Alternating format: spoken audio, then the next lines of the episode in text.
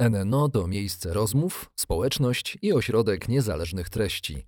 Do rozmów, dyskusji i debat prowadzonych w NNO zapraszamy przedstawicielki i przedstawicieli szeroko rozumianej nauki. Filozofów, etyków, psychologów, socjologów, działaczki i działaczy praw człowieka, ekologów oraz liderki liderów biznesu. NNO po stronie odpowiedzialności.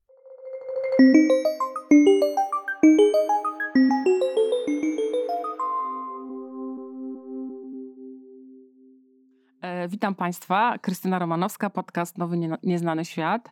E, Dzisiaj mamy w e, studiu gościnie, tak powiem teraz, powiem, że jest to gościni i teraz wybrzmi e, kilka feminitywów, ponieważ gościmy doktor Monikę Łukasiewicz, ginekolożkę, endokrynolożkę, seksuolożkę i założycielkę Fundacji dla Kobiet. A rozmawiać będziemy o problemie, i teraz powiem bezpłodności i teraz pani doktor Monika mnie skarci. No właśnie, i ja teraz cię skalcę, ponieważ powiem, słuchaj, nie mówi się bezpłodność, tylko mówi się niepłodność. Bo kiedy mówimy bezpłodność, zakładamy od razu, że ktoś jest bezpłodny, czyli jakby nie dajemy mu trochę szans na tę płodność. Natomiast jak mówimy niepłodność, to to jest coś takiego jak y, nie ma w tym momencie płodności, ale mamy różne metody, które możemy y, jakby zastosować. Poza tym niepłodność to jest jakby brak ciąży przez rok czasu. Tak mówi definicja przy regularnym stosunkach płciowych dwa razy w tygodniu. Natomiast bez, jakby tak od razu komuś tą drogę, tę drogę do płodności zamykamy. Czyli pamiętajmy, mówimy niepłodność, nie bezpłodność. E, I doktor Monika niepłodnością zajmuje się, można powiedzieć, od dziecka. Nie można powiedzieć, że zajmuje się bardzo długo. E, Jest, e, tak wynika z moich obliczeń, jest e, najmłodszym pokoleniem chyba lekarzy, którzy zajmowali się polskim in vitro. E, I pisała też pracę doktorską o niepłodności. A niepłodność, e, o czym wielu z nas nie chce słyszeć, nie chce czytać, nie chce w ogóle się tym zajmować, s- no jest już teraz, możemy powiedzieć, problemem cywilizacyjnym. Estymacje n- bardzo pesymistyczne są takie, że połowa par do 2030 roku będzie niepłodna. A my o tej płodności nie chcemy słuchać, a też się bardzo jej wstydzimy. Y, Coś w tym jest. Ja myślę, że te estymacje, no nie wiadomo, czy są przesadzone, czy nie, jak to estymacje, nie? Z koronawirusem było tak samo i nie wiadomo, co będzie. Tak samo nie wiadomo, co będzie z płodnością. Fakt jest taki, że faktycznie płodność, e, zarówno jeżeli chodzi o kobiety, jak i o mężczyzn, jak i o mężczyzn, bardzo spada. Praktycznie spada drastycznie. W tym momencie procent par dotkniętych niepłodnością, bo pamiętajmy o tym, że mówimy zawsze o parach, nie? Nie mówimy o niepłodna mężczy- niepłodny mężczyzna, niepłodna kobieta. Mówimy niepłodna para. To jest około y, 15% par obecnie na świecie. Mm, Jest to faktycznie coraz bardziej, tak można powiedzieć, o chorobie społecznej, no oczywiście, ale jest to tak naprawdę problem bardzo powszechny, a jednocześnie bardzo mało poruszany. I najczęściej poruszany jest, bym powiedziała, w takich e, konotacjach negatywnych, gdzieś między walka między in vitro a naprotechnologią. I wtedy mówimy o płodności, natomiast, czy niepłodności. Natomiast rzadko mówimy tak naprawdę w kategoriach. Y, poprawy płodności albo w ogóle y, płodnego stylu życia, żeby jakby ta nasza płodność była zachowana, y, a być może też o takich badaniach powszechnych, które mogą być wykonywane przez ginekologa i które może nam na przykład powiedzieć, że okej, mamy na przykład Hashimoto albo mamy endometriozę, w związku z tym ta nasza płodność może spaść, tak? Albo badanie nasienia u mężczyzn. To jest, nie, nie mówię, żeby teraz natychmiast każdy biegł do androloga, ginekologa, badał nasienie, jajniki i tak dalej, ale fakt, fakt jest taki, że płodność tak zwany czynnik męski u niepłodnych par stanowi około 50%, czyli y, chodzi o to, że niepłodność leżąca po stronie faceta w obecnych czasach jest strasznie powszechna. Y, I mm, ciekawe jest to, że czynniki, które za to odpowiadają, część oczywiście to był właśnie ten mój doktorat, o którym tutaj wspomniałaś, y, to są tak zwane czynniki środowiskowe, czyli tak zwane endocrine disruptors, czyli taki sławny na przykład bisfenol A, który jest w plastikach, w szkłach kontaktowych na przykład, w butelkach plastikowych, w, w y, takich naczyniach do mikrokuchenek, do kuchenek mikrofalowych. E, mój neologizm mikrokuchenki, do kuchenek mikrofalowych. I, e, i tak mówi się o tym, ale tak bym powiedziała mało. Badania są oczywiście sprzeczne, e, ale faktycznie ta, e, ten czynnik męski niepłodności jest bardzo powszechny i ilość plemników w- ejakulacie na 1 ml w ciągu em, kilkunastu, kilkudziesięciu lat znacznie się zmniejszyła, jeżeli chodzi o normy WHO. Kiedyś było na przykład 40-50 tysięcy milionów w mililitrze, teraz jest 15 milionów w mililitrze i ciągle mówimy o normie. Bardzo dużo też mężczyzn cierpi na, znaczy jest jakby niepłodna i przyczyna jest tak zwana idiopatyczna. Nie? Ja mówiłam o tym endocrine disruptors, czyli o tych wszystkich bisfenolach i innych substancjach, które występują w plastikach, ale też mamy przyczyny konkretnie nieznane, tak? Są przyczyny genetyczne, o których też nie o wszystkich wiemy. Także styl życia, tak? który też może wpływać na, na czynnik męskiej niepłodności. A więc faktycznie płodność spada. E, no tak. I, i teraz z, zahaczyłaś o bardzo ciekawą rzecz, ponieważ ja mam takie wrażenie, że. Um, mogę się mylić, ale to mnie popraw, że ten wzrost czynnika męskiego, czyli natura równo podzieliła 50 na 50, że on też spowodował trochę. Yy, moim zdaniem jeszcze większy wstyd wobec niepłodności, no bo ten mężczyzna zawsze powinien, znaczy, że jakoś możemy przejść do porządku dziennego z tym, że kobieta jest niepłodna. No zdarza się, no ale mężczyzna. I moim zdaniem ten y, y, paradoksalnie wzrost niepłodności męskiej powoduje wycofanie i większy wstyd jeszcze, jeżeli chodzi o to. Mam rację, czy mogę się mylić? Y, słuchaj, bardzo ciekawy temat poruszyłaś. Ja, ja tego tak nie odbierałam, natomiast y, ja widzę pewien taki trend, że faktycznie jak y, mężczyzna odbiera swoje badanie nasienia, to dla niego jest strasznie ważne, że on ma dobre badanie nasienia. Czasem nawet jest nieważne, że para jest niepłodna, ale on ma dobre badanie nasienia i on się czuje mężczyzną. I naprawdę uważam, że wielu mężczyzn bardzo, i o tym się powinno mówić, odbiera negatywnie to, że mają słabe nasienia, nasienie, czasami jest w ogóle brak plemników w ejakulacie, to już w ogóle jest jakby kompletny kryzys męskości. I kryzys, którym moim zdaniem ci mężczyźni gdzieś cierpią w samotności, bo mm, to jest trochę tak, proszę spojrzeć, jak jest para niepłodna i nagle się okazuje, że partner w tej parze nie ma plemników w ejakulacie i przyczyna jest kompletnie nieznana, tak? Nie wiem, nie miał świnki, nie miał wnętrostwa, wszystko jest ok, a my nie wiemy dlaczego. Badania genetyczne są prawidłowe. On faktycznie nie ma plemników, robimy kilka badania nasienia i faktycznie faktycznie nie ma. Jaki jest tak naprawdę rezultat? Myślę, że y, oczywiście wtedy można dawcę zastosować i tak dalej, ale myślę, że tacy ludzie w ogóle niby są konsultacje psychologiczne, ale powinny być, bo są wiadomo, bo to jest jakby adopcja tego nasienia e, obcego, nie z banku oczywiście nasienia, jest pewnego rodzaju adopcją, ale nikt nie myśli o tym, jak się czuje do końca ten mężczyzna. On się oczywiście godzi, bo kocha kobietę. To są bardzo delikatne sprawy. Uważam, że bardzo.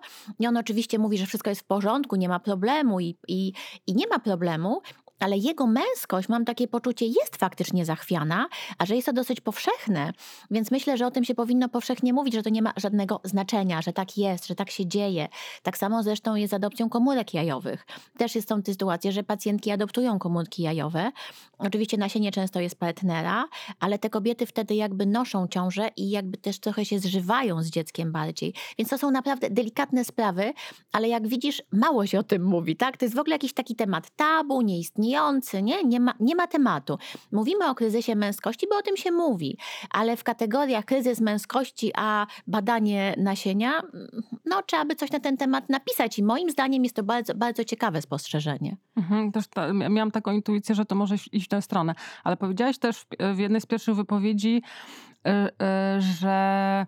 Yy, powinniśmy tak naprawdę i w perspektywie nasze dzieci pewnie, czy nasze wnuki będą musiały mam nadzieję, że tak będzie. Myślę trochę, trochę w kategoriach płodności. Mam, mam nadzieję, że się ta narracja zmieni, że płodność wejdzie w mainstream w, sen, w, w sensie, że ona będzie jednym z czynników, o których się mówi przy na przykład stylu życia. To znaczy, że będzie się mówiło na przykład w szkołach, może to zabrzmi, że jeżeli to, to, e, że jeżeli tak żyjemy, tak zdrowo żyjemy, to być może się rozmnożymy. W sensie, czy ta płodność, że, że ona e, wejdzie jakby nie, w proces edukacyjny, czy w proces e, jakby myślenia holistycznie o człowieku.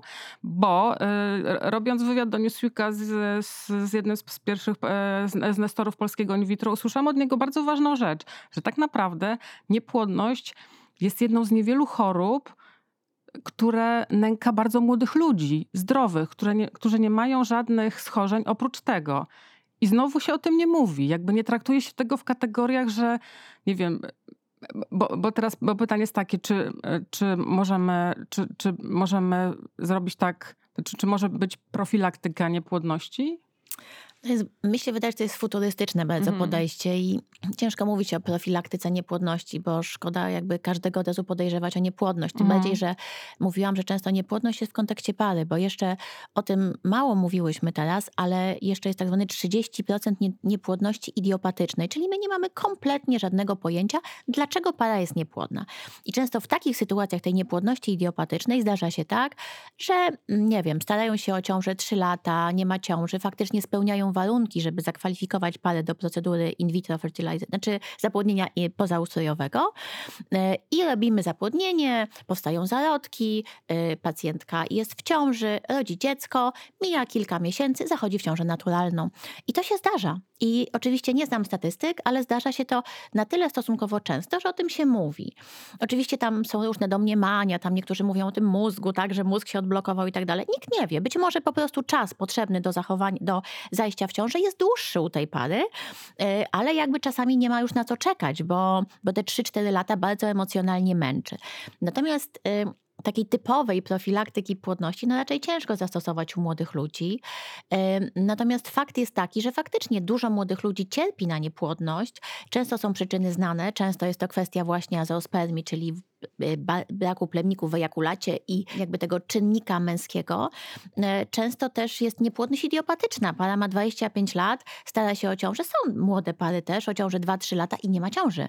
No i teraz nie wiadomo, nie? co mamy robić. Czekamy. Wiadomo, że często em, para ma już kwalifikację do tego, żeby zrobić, jeżeli możemy. Mm, Jeżeli mamy oczywiście czynnik idiopatyczny i są plemniki i komórki jajowe i dobra rezerwa jajnikowa, możemy zrobić inseminację. Ale jeżeli para współżyje regularnie, są owulacje, to ta inseminacja często ma bardzo kiepski skutek, nie działa. Natomiast, y, no i często jedynym wyjściem jest in vitro. Więc jakby młode pary też cierpią na niepłodność. I to nie jest tak, że tylko y, kobiety koło 40, bo też tak jest. Jest coraz więcej kobiet, które są po 35 roku życia, po 37, 8 ja bym powiedziała, że to jest powiedzmy taka już granica tego wieku, które wcześniej mm, często nie myślały o ciąży i często zaczynają się dopiero starać i pojawia się problem i wieku i słabej rezerwy jajnikowej. Oczywiście, jak mówię, zawsze to podkreślam, to nie jest tak, że każdy musi zachodzić w ciążę i to nie jest tak, że każdy od razu 25 lat, ciąża i tak dalej. Absolutnie nie. Tak nas nauczyło społeczeństwo, ale my możemy podjąć decyzję, żeby w tej ciąży w ogóle nie być. Tylko ta decyzja musi być świadoma i trzeba wiedzieć. Ja to naprawdę chcę podkreślić, że wiek jest naprawdę niezależnym, niekorzystnym rokowniczo czynnikiem i po koło 40 bardzo mało jest ciąż. Nawet in vitro. To nie chodzi o to, że in vitro. Chodzi o to, żeby zdawać sobie z tego sprawę. Czyli y, y, mamy zacząć myśleć inaczej o niepłodności? Co musimy zmienić w swoim myśleniu o tym? Ja po pierwsze powiem jedną rzecz, jako że zajmuję się in vitro, żeby nie myśleć, że jak już nic nie działa, mamy 45 lat, to przyjdziemy do kliniki in vitro i zajdziemy w ciążę z własnej komórki jajowej, bo tak nie jest. In vitro y, daje nam szansę na ciążę, kiedy inne metody zawodzą, bo niewiele jest innych metod tak naprawdę leczenia, jeżeli nie ma konkretnej choroby. Natomiast nie przekroczy bariery wieku. Ja bym chciała, żeby to kobiety wiedziały. Żeby kobiety wiedziały, że one niby wiedzą, że po 35 roku życia spada, ale to jest takie 35 rok. Ale mało się mówi o tym, że po 40 spada pionowo, że ta płodność naprawdę spada i szanse na ciążę po 40 są niskie. I to są zarówno niskie, jeżeli chodzi o naturalne poczęcia i jeżeli chodzi o, o in vitro. Ja teraz tak sobie myślę, że za chwilę ktoś powie, a, a moja sąsiadka to miała 45 lat i zaszła w ciążę, a moja kuzynka 48 i zaszła. Tak, zdarza się. To jest kazuistyka. Oczywiście, że tak się zdarza. Tylko żeby nie traktować tego jako regułę, tylko raczej jako przypadek, że tak się faktycznie zdarza, że w wieku 44-45 lat też można zajść w ciążę zdrową, tak? Zdrową i można donosić ciążę. I teraz nie powiedziałyśmy jeszcze y, o ważnym problemie dotyczącym niepłodności, czyli o tym, że coraz więcej młodych kobiet zapada nowo, nowotwory. I tu się y, jakby y, no- nowotwory piersi i tu się i tu mamy cały obszar kompletnie niezagospodarowany, o którym się też mało mówi i on się nazywa oncofertility i chciałam, żebyś o tym opowiedziała. No właśnie, ja też stworzyłam fundację, która mam nadzieję, że się rozkręci bardzo we wrześniu, już w październiku. Fundację dla kobiet po nowotworach nowotworach piersi i jednym z naszych założeń fundacji jest to, e, żeby mm, pomóc kobietom zachować ich płodność, kiedy dostaną diagnozę nowotwór. I oczywiście mówię o nowotworze piersi, ale jest to jakby do wszystkich młodych kobiet, które nie posiadają potomstwa, które są w wieku reprodukcyjnym, mm, które będą miały głównie chemioterapię, jeżeli chodzi o raka piersi, ale też e, oczywiście radioterapię, jeżeli chodzi o inne rodzaje nowotworów i które w pewien sposób w bardzo dużym procencie po takim leczeniu e, tracą płodność. E, I te pacjentki są często o tym informowane, często nie są informowane. Oczywiście ideałem było, gdyby były informowane. O onkofertility oczywiście w każdej klinice in vitro się mówi, my się tym zajmujemy. Onkolodzy też coraz częściej o tym wiedzą, kierują pacjentki, ale problem w Polsce polega na tym, chcę, żeby to podkreślić, że nie ma konkretnych reguł postępowania, że takie pacjentki muszą same płacić za zachowanie płodności. O zachowaniu płodności mówimy o zamrożeniu komórek jajowych, y, o zamrożeniu tkanki jajnikowej, jajnikowej, coraz częściej się to robi, mroi się tkankę jajnikową, e, a także y, o zamrożeniu zarodków, na przykład jeżeli jest to para, jest partner i, i można zamrozić zarodki. E, I o tym się mało mówi. Natomiast wszystko to są procedury, za które się płaci mm, i, i takie pacjentki, jeżeli e, są na przykład nawet kierowane do kliniki in vitro, to takie procedury kosztują kilka tysięcy złotych. Nie mówię już o lekach, które też są drogie. Mm, więc ciągle ten problem jest nierozwiązany na tyle, że on by wymagał takiego spojrzenia na to jako zachowanie płodności.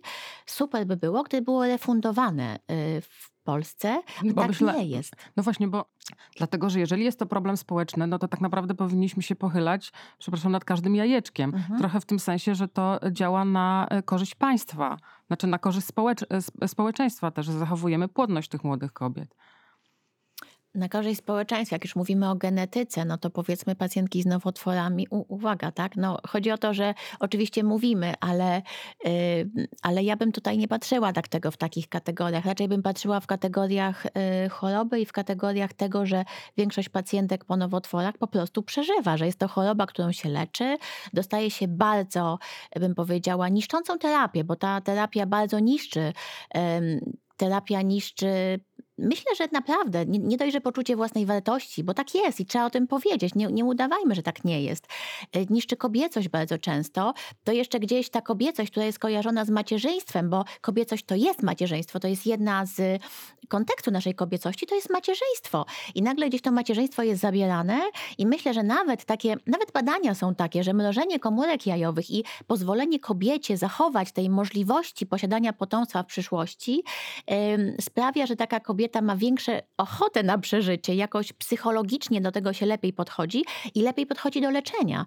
Bo w momencie, kiedy jest młoda kobieta, mm, ma mieć chemioterapię i wie, że najprawdopodobniej w kilkudziesięciu procentach nie odzyska tej płodności po chemioterapii, e, może nawet tego nie wie często, nie? Może nawet nikt jej tego nie powie, że oprócz tego, że nie będzie mogła zajść ciążę, to jeszcze będzie miała przedwczesną menopauzę, będzie miała uderzenia gorąca, będzie miała to najmniejszy problem, będzie miała problemy z kośćmi, problemy ze stawami. To jest też jakby część mojej fundacji, czy te, też tym chcę się zająć. Będę, będzie miała bardzo duże zaburzenia seksualne, bym powiedziała takie, że praktycznie jej życie seksualne będzie, mm, będzie w rozsypce i często nie będzie miała znikąd pomocy, bo, bo przecież wyszła z nowotworu nie? Więc i tak powinna się cieszyć. Oczywiście mówię to cynicznie, bo ja tak nie uważam. I, yy, uważam, że to zachowanie płodności i pozwolenie kobiecie na normalne funkcjonowanie, takie jak wcześniej, zapewnienie jej wszelkiego rodzaju pomocy jest jakby obowiązkiem społeczeństwa. To, I myślę, że społeczeństwa, y, które jest y, społeczeństwem rozwiniętym, nie, nie żyjemy w krajach tak zwanych low income country. Żyjemy w kraju, który jest y, krajem rozwiniętym i krajem, gdzie ta płodność i y, dbanie o kobiety z nowotworem powinny być od początku do końca. Naprawdę się o tym nie mówi. Nie, absolutnie się o tym nie mówi i wyobrażam sobie taką scenę, że moim zdaniem, tak jak kiedyś o tym rozmawiałyśmy, że taka e, młoda kobieta z diagnozą nowotwór, ona nawet nie myśli o y, swojej płodności. W sensie ona... Ona, ona myśli, żeby przeżyć, ale pamiętajmy, że ona przeżyje. Prawdopodobnie przeżyje, bo tak jest, że jednak um, kilkadziesiąt procent kobiet przeżywa ponad 5 lat i większość tych kobiet przeżyje, ale ona jak już się gdzieś w trakcie leczenia jest albo się kończy leczenie, ona zaczyna myśleć. Ona zaczyna myśleć o tym, że ona chciałaby być matką, że ona wcale nie chce mieć tych uderzeń gorąca, że ona nie chce mieć suchości pochwy, nie? że ona nie chce mieć bólu w kości, że ona y, wiele rzeczy jakby dochodzi do, do, do świadomości wtedy, kiedy skończy się leczenie. Ja uważam, że przed rozpoczęciem leczenia powinno być, a to jest naprawdę taki temat bardzo szeroki i duży, ale taka pacjentka powinna o wszystkim wiedzieć. Taka pacjentka powinna wiedzieć, co się stanie, jak ona będzie miała chemioterapię, radioterapię, jak dostanie leczenie hormonalne, tak zwane adiuwantowe w przypadku raka piersi. Powinna wiedzieć o tym, jakie będą skutki uboczne. Płodność powinna z nią być przedyskutowana, bo jeżeli nawet ma 35 lat, już ma jedno dziecko, to wcale nie znaczy, że ona nie chce mieć drugiego dziecka, nie? I wcale nie znaczy, że my musimy od razu za nią decydować, bo jak już ma jedno dziecko, to nie musimy z nią o płodności rozmawiać rozmawiać. Więc to są naprawdę tematy strasznie delikatne i celem mojej fundacji jest to, żeby uświadamiać. Yy, pacjentki, żeby robić też warsztaty dla pacjentek, ale też robić warsztaty y, dla onkologów, czyli taki trochę przekaz między y, nami, ginekologami, endokrynologami, ludźmi, którzy zajmują się seksuologami też, tak, bo jestem też seksuologiem, a onkologami, żeby naszą wiedzę sobie tak trochę y, taki most zbudować między nami i żeby ta wiedza jakby przechodziła z jednej specjalizacji na drugą, ale z korzyścią dla pacjentek. Taki jest mój cel i takie jest moje założenie.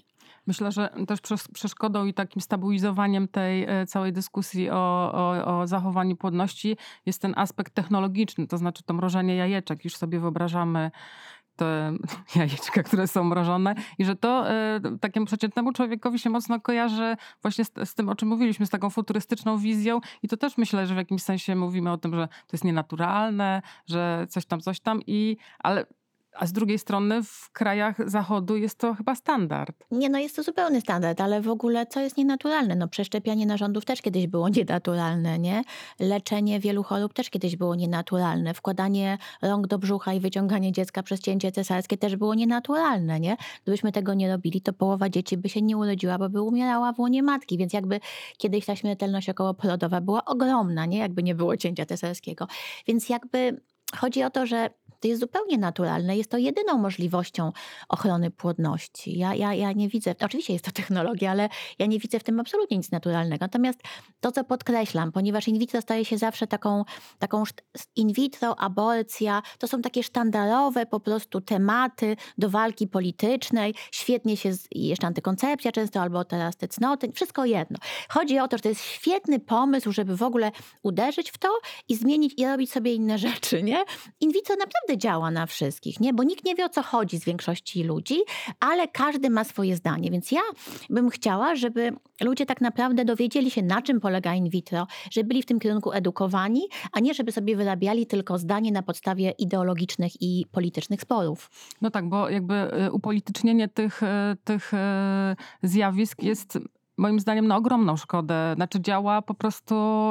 Yy... Na ogromną szkodę yy, opieki zdrowotnej, na ogromną szkodę kobiet, na yy, ogromną szkodę płodności, na to, że kobiety często marnują wiele lat y, stosując techniki niedziałające, y, kompletnie niedziałające, bo boją się przyjść do kliniki in vitro, bo przecież in vitro to demon i straszy, ale potem jednak przychodzą i potem jednak mówią, Boże, gdybym ja wiedziała wcześniej, nie? Nie wiedzą wcześniej, bo nikt im o tym nie mówi, bo in vitro jest tylko ideologicznym sporem, a nie metodą metodą leczenia niepłodności o bardzo yy, tak naprawdę różnej etiologii. Bo in vitro pozwala przekroczyć wiele problemów, których żadna inna metoda nie przekroczy. No właśnie in vitro jest e, jedno, jedyną metodą leczenia męskiej niepłodności. Jedyną.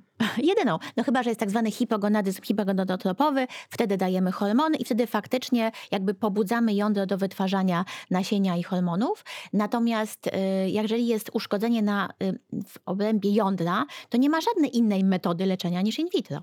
Mhm. A ty też jesteś zwolenniczką, co, co podkreślasz często, metody placebo. Nie, ja wiem. Ja bardzo lubię placebo. Ja już to tym mówię. Tak, ja uwielbiam placebo, ale placebo dla mnie to jest jakby coś więcej niż słodki cukier, nie zamiast pigułki. Dla mnie placebo in vitro, tak to nazywam, to jest to wszystko, co się dzieje dookoła, żeby ta pacjentka czuła się, żeby ta pacjentka nie czuła, że jest to technologia. Czyli taka pacjentka, jak podchodzi do in vitro, często mówię to moim pacjentkom, one często są na dietach, często mają akupunkturę, Akupunktura ma dużo badań, które mówią, że niekoniecznie jest to placebo, ale też niektóre mówią, że kompletnie nie działa. No ale jest akupunktura, jest dieta, jest yoga, oczywiście chodzi mi o ćwiczenia fizyczne, jest właściwe oddychanie, jest mindfulness, terapia. Jakby wszystko dookoła to, mówi się, że jakby każda z tych rzeczy często jako sama nie wpływa na sukces in vitro, ale jak się to wszystko połączy i jak ta pacjentka czuje się dobrze ze sobą, to powtarza procedury in vitro, a jak powtarza procedury, to ma dużo większe szanse na ciążę. Czyli z jednej procedury in vitro, czyli z takiego jednego pobrania jajeczek, jak to ty nazywasz, jest około w najlepszych wypadku, w najlepszym 30% szans. Ale jeżeli mówimy o młodą, praktycznie zdrową dziewczynę, natomiast jeżeli ona powtórzy tą procedurę trzy razy, czyli trzy razy zrobi takie in vitro, będzie miała 70% szans na ciążę. I to, co ja mówię, to to placebo, pseudo, co tak nazywam, yy, pomaga jej to, żeby ona się nie załamała, bo te kobiety się często załamują. One po pierwszym nieudanym transferze mają często depresję, czują się źle, czują się, bo nikim tego nie mówi, że to, że pierwszy się nie uda, jest normą, bo one czytały na doktor Google, że koleżanka od razu za pierwszym razem zaszła w ciążę. I to jest znowu nieporozumienie. To się powinno mówić, żeby nie rezygnować, żeby jakby cały czas powtarzać procedury, co na przykład ciekawe i zawsze podkreślam, mówię to też moim pacjentkom, że w Belgii jest refundowanych sześć procedur. I ja nie mówię dziewczyny tutaj o podawaniu zarodków, ja mówię o sześciu in vitro, sześciu punkcjach. Dlatego, że oni zakładają, że jak zrobią sześć, to wtedy dopiero można mówić, że faktycznie zrobiliśmy wszystko. Nie po jednej próbie. A to, że w Polsce wszystko jest drogie, nierefundowane, to sprawia, że często pacjenci rezygnują z, z od razu po pierwszej nieudanej próbie. Często potem wracają za dwa lata, ale pacjentka już ma na przykład 42 lata. Chodzi mi o to, żeby sobie z tego zdawać sprawę, że brak refundacji, brak tego, że, bo i tak w ogóle ludzie często rezygnują z przyczyn emocjonalnych, bo tak były badania w Niemczech pokazane, gdzie in vitro jest refundowane, a 30% par w jakimś tam badaniu rezygnuje po pierwszej nieudanej próbie. Więc ludzie Mam takie poczucie, że jak ludzie wiedzą, jak wygląda statystyka, i to mówię zawsze moim pacjentkom, ludzie wiedzą, czego się mogą spodziewać, to łatwiej znoszą porażki, bo wiedzą, że gdzieś na końcu jest sukces.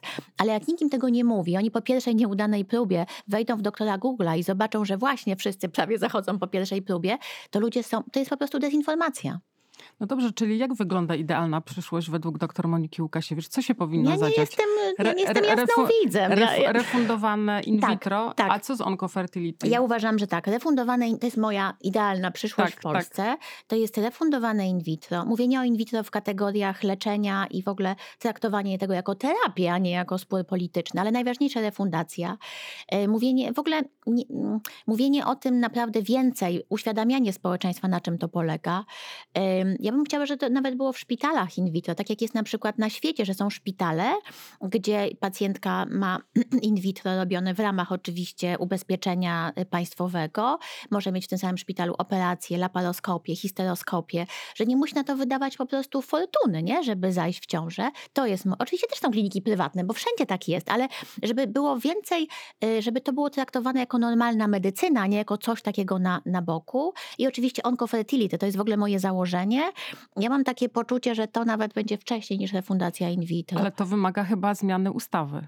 To wymaga absolutnie mhm. zmiany ustawy, więc to wymaga kilku lat, ale w ogóle jak się o tym zacznie mówić, jak się zacznie mówić o tym jako o wielkim problemie, na przykład już miasta o tym mówią, Poznań na przykład, dla pacjentek z Poznania y, oncofertility, one dostają jakąś refundację, natomiast trzeba sobie zdawać jedną rzecz, w Warszawie też jest taki program i częściowo też jest refundowany, natomiast to są pacjentki Warszawa-Poznań, ale przecież nie tylko pacjentki Warszawa-Poznań i wielkie miasta chorują na raka, często pacjentki z bardzo małych miast chorują na raka i one nie mają żadnej szansy, to jest dyskryminacja trochę, nie?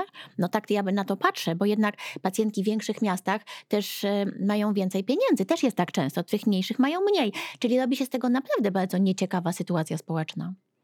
I chcielibyśmy, żeby ta nieciekawa sytuacja uległa poprawie. Bardzo Państwu dziękuję. Moim gościem była Monika Łukasiewicz, e, założycielka Fundacji dla Kobiet, e, seksuolożka, ginekolożka i endokrynolożka. Bardzo dziękuję. Bardzo dziękuję.